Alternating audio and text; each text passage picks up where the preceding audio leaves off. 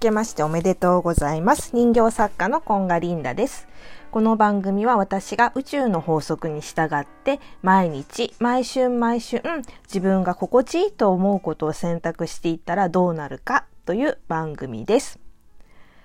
今日のトークテーマは書き初めについてお話ししたいと思います。えっと、先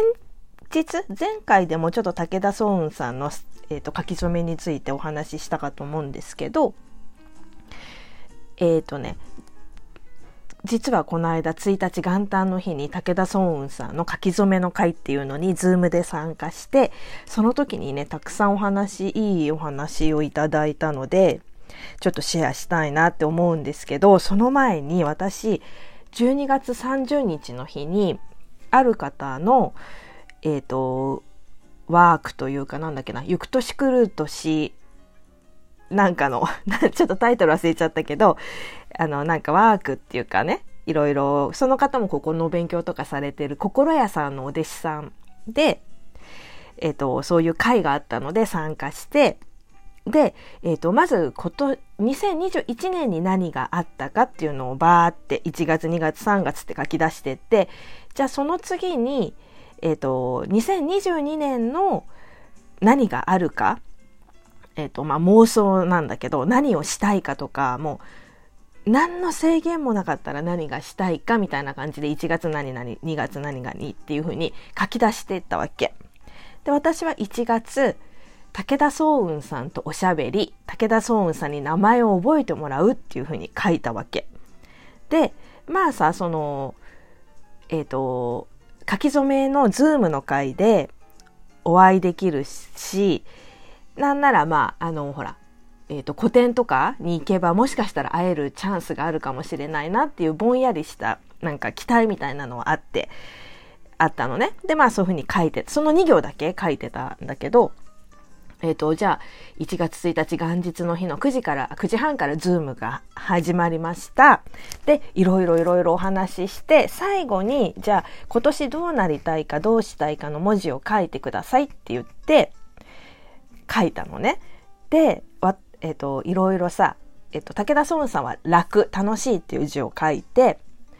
で、一文字だから、まあ大体そういう楽だったり、あと何があったかな？輝くとか虹とかた、うん、やっぱ楽しいっていうのが多かったかな。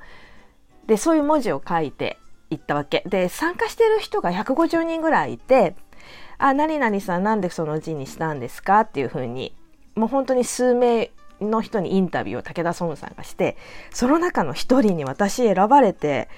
リンダさん私はね「己」っていう字を書いたわけ。そしたらリンダさんなんでその字に、己って何ですか？かっこいいですね。って言って、なんでその字にしたんですかって言って、そしたらもうミュートを外して、えっ、ー、と、まあ私は人と比べることが多いから、もう己を信じて、己のペースでいきたいと思います、みたいなこと言ったら、もう頑張ってください、みたいな風に、本当にたったの10秒ぐらいなんだけど、とりあえずおしゃべりできたわけ。で、えっ、ー、と、まあ名前覚えてもらっ、たかどうかわかんないっていうか、まあ多分覚えてもらってないけど、まあ、とりあえず名前を呼んでもらえたと。すごくないですか、これは。ね。すごいと思うのよ。150人の中ではみんな字をね、それぞれ出してて、それでその中で選ばれるってすごいと思うんだけど、で、そうでね、ちょっとじゃあその、その時に武田孫さんが言ってくれたお話をちょっとシェアしたいんだけれども、えっ、と、なんで書くと願いが叶うのかっていうことで、もちろんね、言葉ってすごい威力があって、例えば私が今、今あの、ちょっと、レモンと梅干しのことは考えないでください。って言ったとするじゃないですか。そうすると、みんな今頭の中にレモンと梅干しが、こう頭に来て、頭に浮かんできて、もうよだれすら、こう、ちょっと溜まってきてる感覚じゃないですかで、だからそれほど言葉の力ってすごい、だって。で、えっ、ー、と、そう、それに加えて、それを書くっていうことは、えっ、ー、と、運動神経も使って、目でも見て、まあ、それをさ、言葉にしながら、例えば、己っていうふうに言ったとしたら、己っていう言葉を発してるのと耳で聞いてる状態それに加えもし書いたとしたら目で入れて脳にね目で入れてで、えっと、運動神経も使って書いているからもうこれはすごいっていうわけ。で言葉っていうのはあ言葉っていうかこう口に発した音、えっと、言葉っていうのは、まあ、波動だからその時その時にしか存在しないわけよね。まあ録音とかすればできるんだけどだけど文字っていうのはもう時を超えてあの人に伝えることができるじゃない？えっ、ー、とね時空を超えてっていう言い方してたかな？ちょっと待ってね。そう、えっ、ー、と文字っていうのは距離も時間も超えていくっていうあの言ってたな。だから書くとすごいいいですよっていう風に言ってた。で、えっ、ー、と、なんでじゃあ書いても、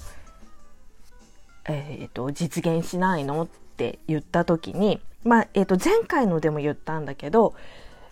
あの、そう、やっぱり、あの、自分だけが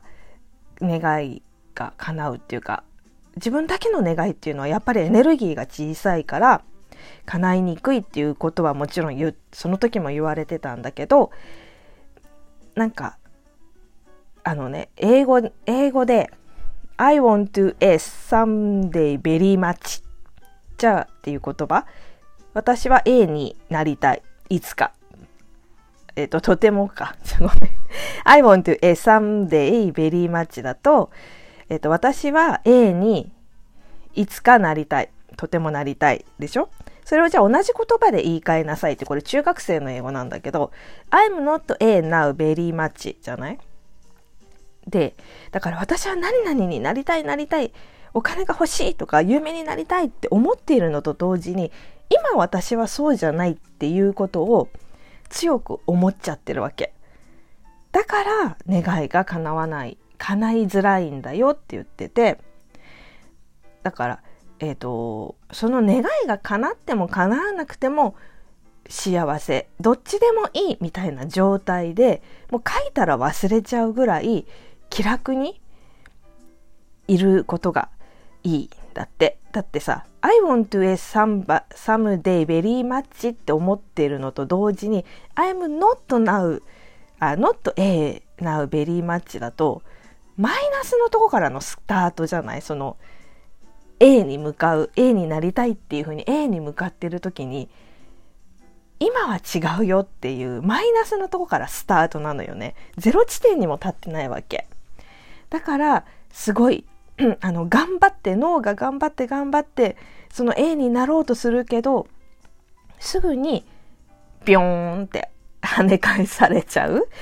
あの、もう気を緩んだ瞬間にビョヨヨヨンってもう伸びたゴムみたいにさ、戻っちゃうわけよ。だから、願いが叶いづらいっていうふうなことを言ってましたね。あともう一個ね、すごいいいなって思ったのが、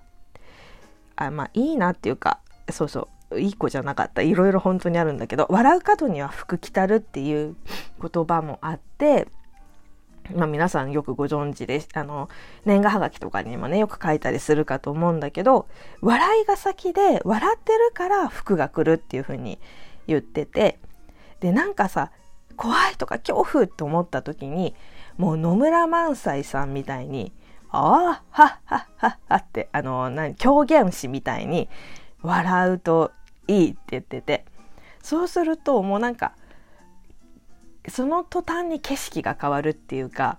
気持ちが変わるっていう風に言ってて、ちょっとこれ取り入れてみたいなと思って、やばいピンチとか、あ、恐怖とかって思った時に、ちょっともう大げさぐらいに野村萬斎さんになって笑うっていうのもいいなと思った。そうでね私こういうことをすごいなんか聞くの大好きだし本当ね自己啓発オタクじゃないけど本当こういう本とか読んだりするのが大好きなんだけどすぐ忘れちゃってまたねもう本当に新鮮な気持ちでまた本を読み返せるぐらい本当にすぐきれいさっぱり忘れちゃうからなんかそういうのを忘れないようになんかみんなで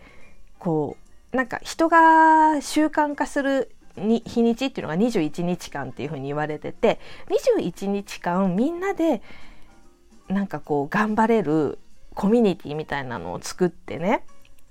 やってみたいなって今年すっごいワクワクってこれが思いついたのでちょっとここ数日のうちにあのどんな形でやりたいのか